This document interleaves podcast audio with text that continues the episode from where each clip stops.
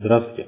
Сегодня я вам расскажу э, о том, когда э, брак прекращается. То есть не всегда, э, когда э, вы расторгаете брак, в этот день брак считается прекращенным.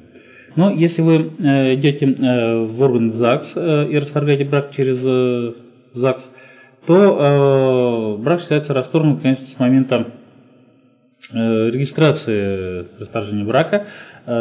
Э, Тут следует отметить только, что э, с момента подачи э, заявления все равно должно пройти не меньше месяца до расторжения брака. То есть подается сначала заявление в ЗАГС, а потом вы приходите через не меньше, чем через месяц э, и уже оформляете расторжение брака. Если супруги не явятся, не явятся в ЗАГС, то, соответственно, брак не расторгается. Значит, что касается расторжения брака через суд – здесь э, брак э, прекращается э, со дня вступления в законную силу решения суда о расторжении брака. Это месяц с момента вынесения решения. Если его никто не обжаловал, если его обжаловали, то с момента рассмотрения в апелляционной инстанции.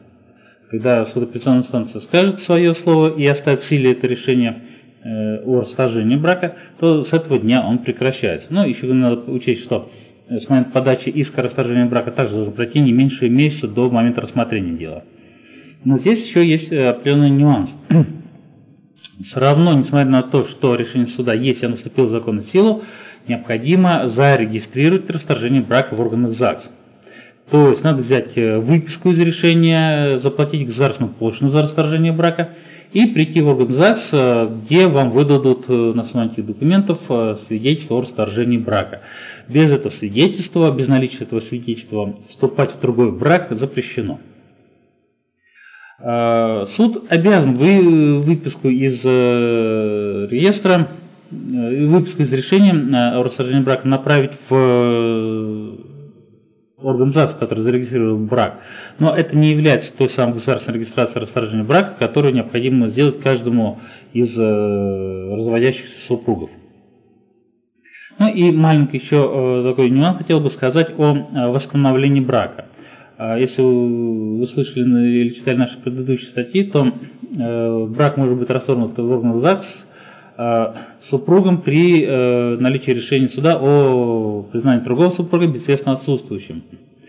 Так вот, если этот супруг, который признали безвестно отсутствующим, э, потом появляется, да, то после вступления решения, после вступления в силу решения об отмене, после отмены решения о признании безвестно отсутствующим, супруги могут прийти в орган ЗАГС и по обоюдному заявлению восстановить предыдущий брак. Да? То есть это имеет значение, потому что не прекратившийся брак порождает все правовые последствия, которые брак предусматривает, совместное множество имущества и дети и так далее.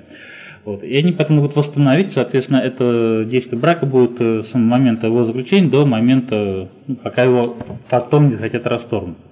Ну, во-первых, это делается только по обоюдному согласию обоих супругов, а во-вторых, э, еще, естественно, необходимо Э, условий, что супруг, э, который таким образом оказался на время э, разведенным, не вступил в новый брак. Если он вступил, то, соответственно, сами понимаете, невозможно будет зарегистрировать, восстановить этот брак. Такие вот основания для установления даты прекращения брака, это имеет важное правовое значение, поскольку именно с момента прекращения брака прекращаются правовые последствия, связанные с этим браком, и идет, э, соответственно, например, даже э, течь срок о разделе совместного имущества, когда супруги обращаются в суд, они могут обратиться в течение трех лет. Поэтому это важно определить правильно дату прекращения брака. Ну, а если у вас есть другие вопросы, или вам требуется юридическая помощь в суде, то вы всегда можете обратиться в юридическое бюро Носова. Всего доброго.